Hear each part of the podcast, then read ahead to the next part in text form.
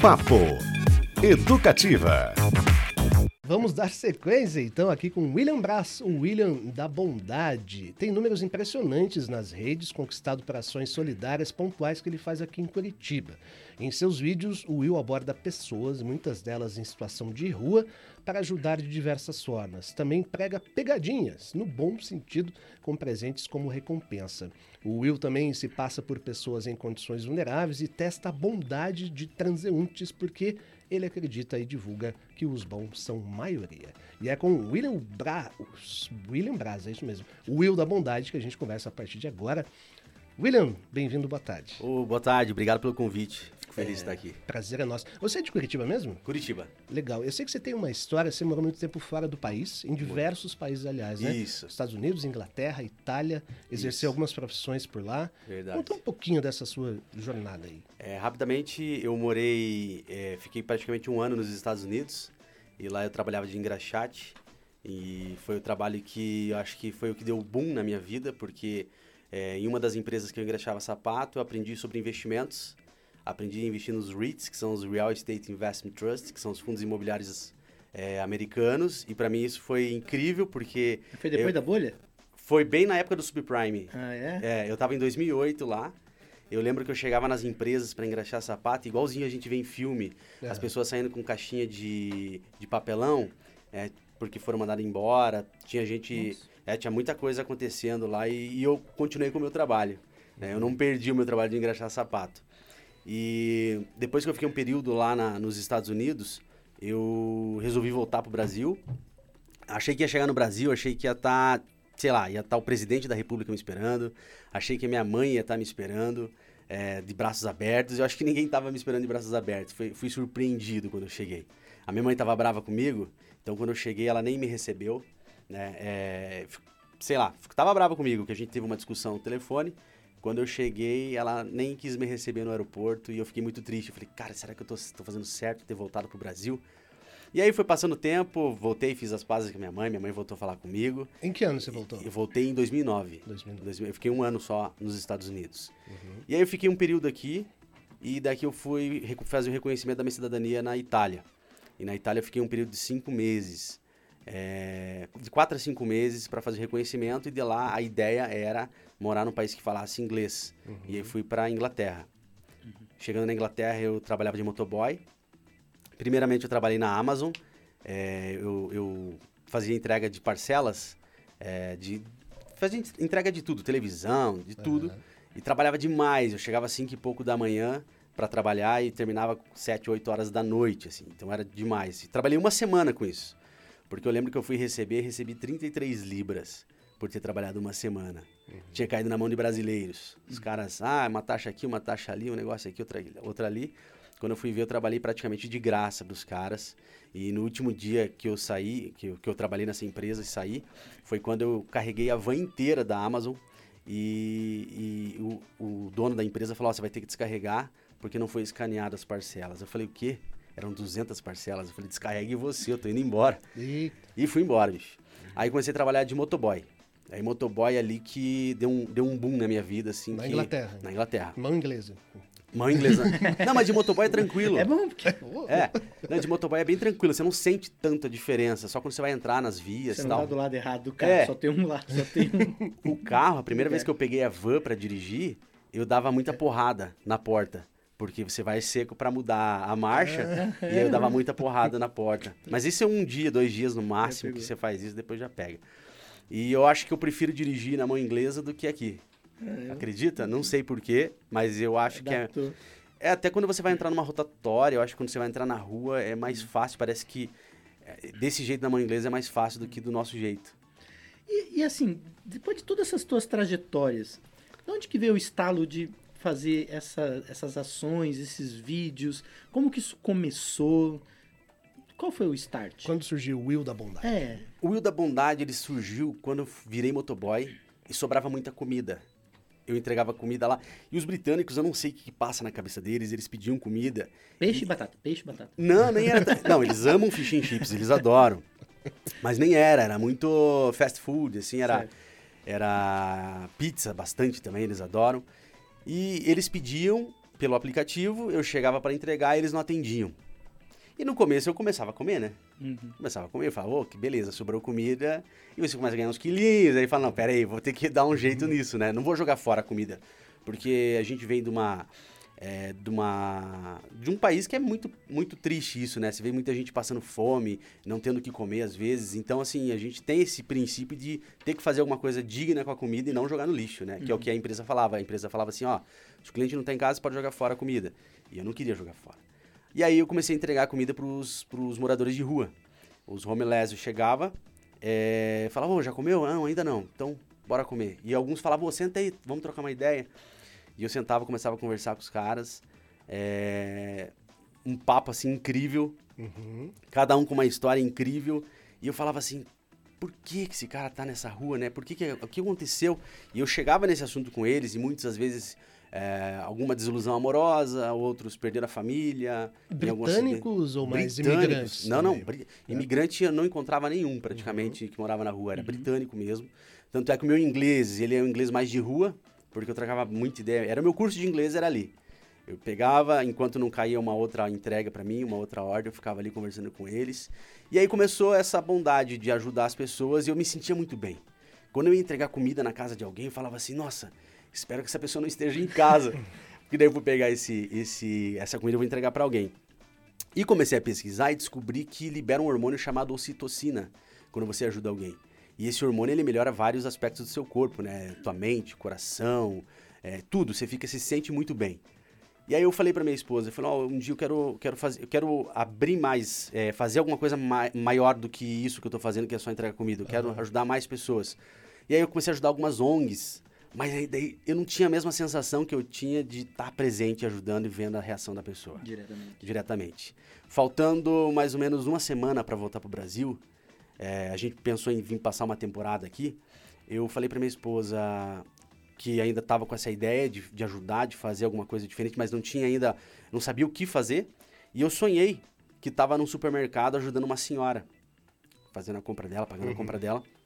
Quando eu cheguei no Brasil, eu falei pro meu irmão, falei, ah, você vai me ajudar.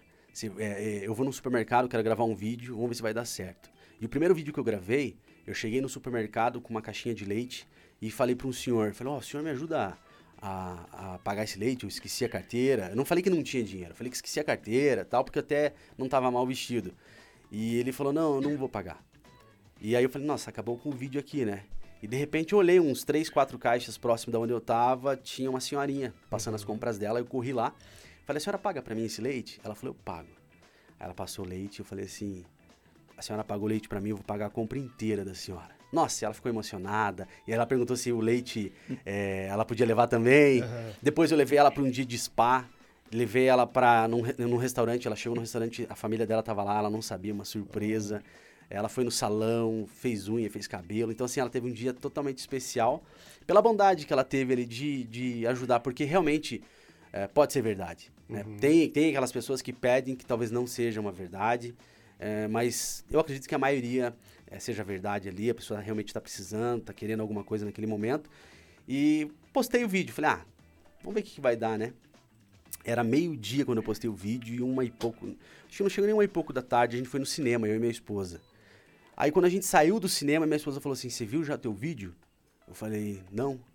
Ela falou, tem mais de um milhão de visualizações. Eu falei, não, você viu errado. Mil views no máximo, né? Peguei e abri, mais de um milhão. Um monte de seguidor chegando, gente famosa vindo falar comigo. É, tinha muitas mensagens que eu já não conseguia responder. Se tornou um negócio humanamente impossível de A conseguir ideia responder. inicial já era fazer com o vídeo. Com vídeo. filmar. A ideia inicial já era fazer com um vídeo Uhum. para provar para as pessoas que os bons são maioria. Eu já tinha sempre essa ideia de que realmente os bons são maioria. É, às vezes aquele cara que é bom, ele tá um pouco. é, ele congelou um pouco devido a algumas situações que acontecem no dia a dia.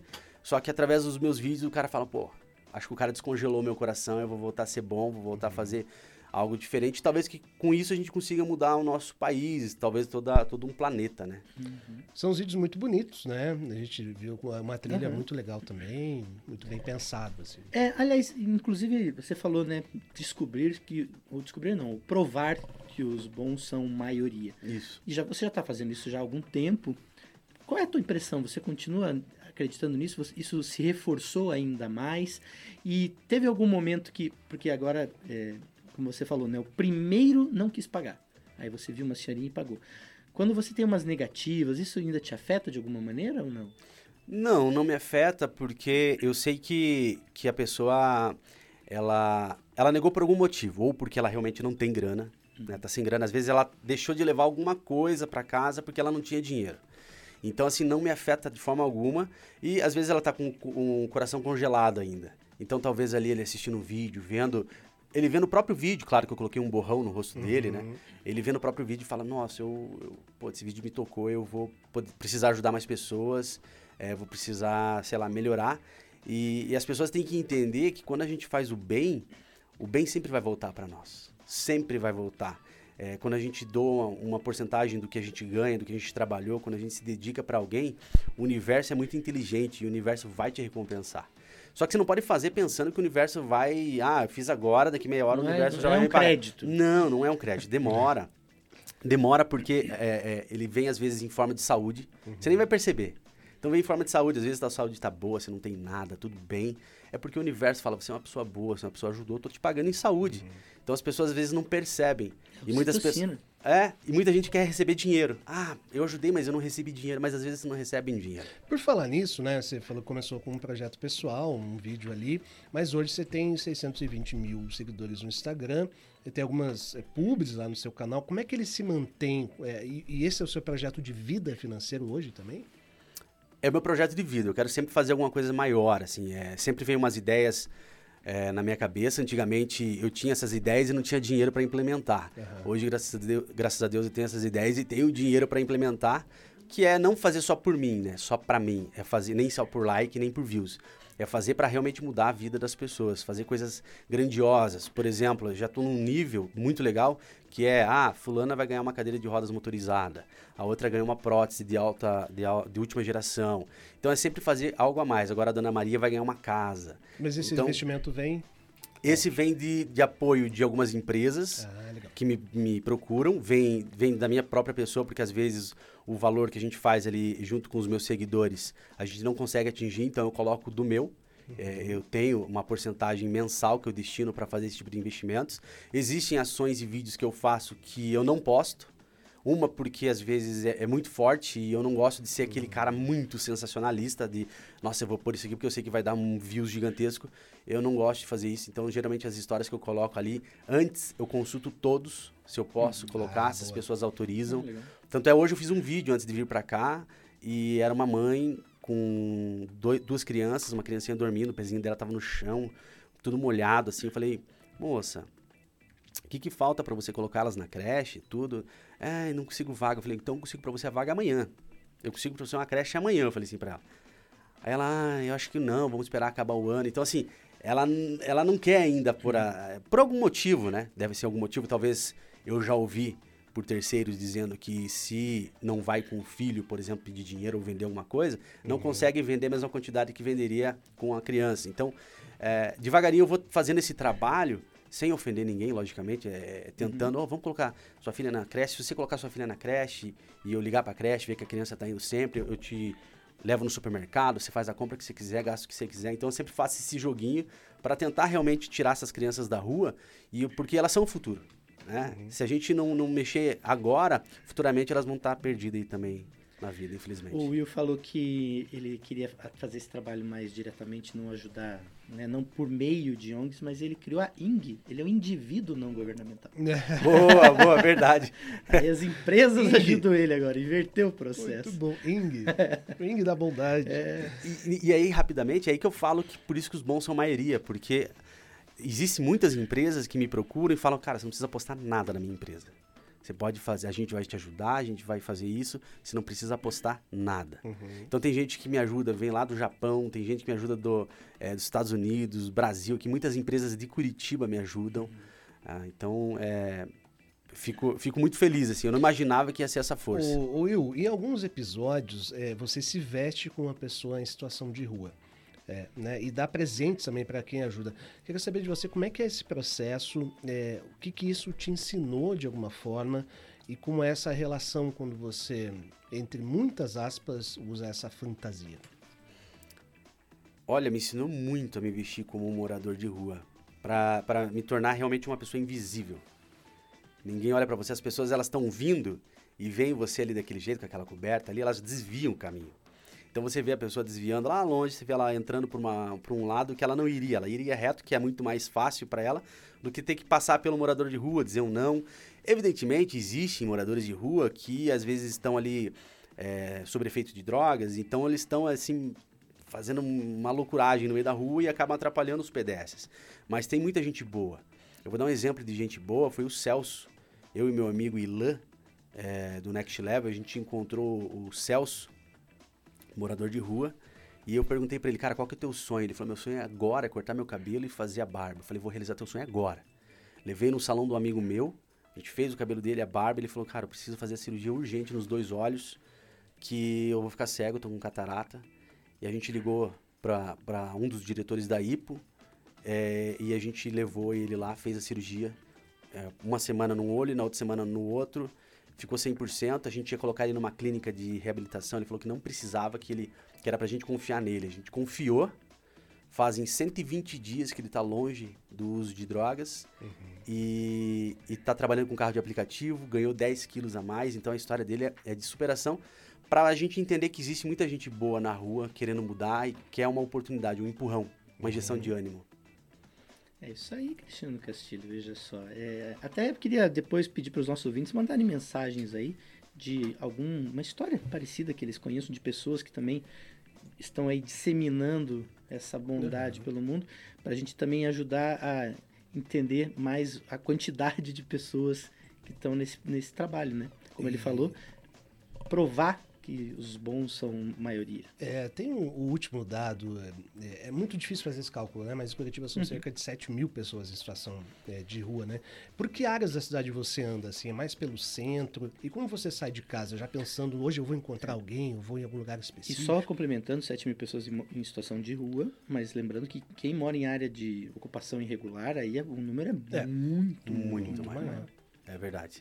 Então, eu adoro andar a pé tá cada vez mais difícil, porque as pessoas já reconhecem. Então eu tô andando a pé, tem gente buzinando, passando com o carro, cara é, com a moto. Então é uma loucura, mas eu gosto de andar a pé porque é ali que eu encontro as histórias. Por exemplo, hoje minha esposa foi no salão e eu falei, vou dar uma volta pela cidade aí para enquanto você vai ficar no salão, não ficar sentada lá também, é meio chato ficar lá sentado esperando ela terminar o, de arrumar o cabelo. E aí eu peguei e, e fui dar uma volta e, e na, numa subida ali perto da Riachuelo, no centro de Curitiba, tinha um, um rapaz, um cadeirante, empurrando aquela cadeira dele assim na subida. E eu parei ali um minuto, eu sempre dou a oportunidade para as pessoas fazerem o bem. Antes. Então, antes. Você fica esperando. Assim. Eu fiquei esperando e tal. Não muito, porque também ele estava sofrendo empurrar aquela, aquela a cadeira de rodas. E aí eu peguei e falou: Você quer uma ajuda? Ele falou: oh, Cara, vai fortalecer demais. Nossa, peguei e ajudei ele. E aí eu parei para trocar uma ideia. Eu falei: Eu gosto de saber um pouco da história da pessoa, né? Eu falei: Cara, o que aconteceu, né? Por que você perdeu uma, uma perna? Ele falou: Cara, eu perdi uma perna fazem cinco meses. Descobri que estava com diabetes e nem dei bola. Quando eu tive que ir pro hospital, o médico falou que tinha que amputar e, e perdi minha perna, mas Deus foi muito forte. E quando você me ajudou nessa subida, eu estava orando, ele falou. Tava uhum. pedindo para Deus me dar força, não desistir da vida. E você veio e me ajudou. E ele chorando, assim, sabe? Então, assim, é incrível. E eu faço esses vídeos geralmente ali no centro de Curitiba porque ali eu acho que a, a, aglomera, né? Tem aquela a história de todos os bairros. Então todo mundo geralmente vai para o centro. Uhum. E ali eu acabo encontrando várias histórias, histórias assim que me fazem ser um ser humano melhor. Né? Porque a gente tem pessoas que falam assim, ah, você ajuda muita gente. Eu falo, cara, eu acho que a maioria das pessoas que me ajudam. Não sou eu que ajudo elas. E você mantém algum tipo de relação com essas pessoas depois dessas ações? Mantém algum tipo de vínculo de contato? Elas voltam a te procurar de alguma forma? A maioria, a maioria delas, é, quase todas voltam a pedir ajuda novamente uhum. de alguma forma. É, então, assim, por exemplo, a Daiane. A Daiane é a menina que teve que amputar uma perna. Eu encontrei ela vendendo balinhas. Ela tava com um cesto pendurado no pescoço, com as balinhas. Eu tava indo embora nesse dia. Eu falei assim: não é possível que essa menina faz.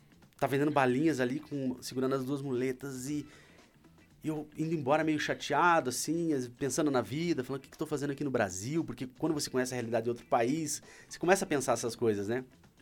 Eu olhei ela atravessando o semáforo e falei, não, vou ter que conversar com ela. cheguei para trocar uma ideia com ela, ela falou, olha, eu preciso trocar minha muleta, porque eu perguntei, eu sempre pergunto, qual que é o seu sonho? Ela falou, preciso trocar minha muleta, uma tá maior que a outra. E aí eu falei, não, vamos lá agora que eu vou comprar para você. A gente comprou duas, é, comprou uma nova, e aí meus seguidores falaram assim, meu, vamos se juntar, vamos fazer uma, uma vaquinha para a gente conseguir comprar uma prótese uhum. para ela. Aí nisso, razões para acreditar, uma página muito grande e também muito bonita. É, o dono da página entrou em contato comigo, hoje é meu amigo Vicente. A gente se uniu e conseguiu a melhor prótese, uma das melhores próteses do mercado para ela. E aí eu filmei ela recebendo a prótese, assim, a alegria dela de ver aquilo, sabe? A emoção dela. E foi incrível. Eu postei o vídeo assim, Hoje, por exemplo, em 3, 4 horas já tinha quase 3 milhões de visualizações o vídeo. Tão lindo que é, tão Demais. forte que é. E qual que é o seu sonho, Will? O meu sonho, eu, é, tirando, tirando essa parte de fazer o bem, de, de, de, fazer menos, de ter menos desigualdade no mundo, não só, não só no Brasil, mas no mundo, tentar fazer algumas coisas que os britânicos fazem para diminuir a desigualdade, que lá é bem pouca desigualdade, você quase não vê.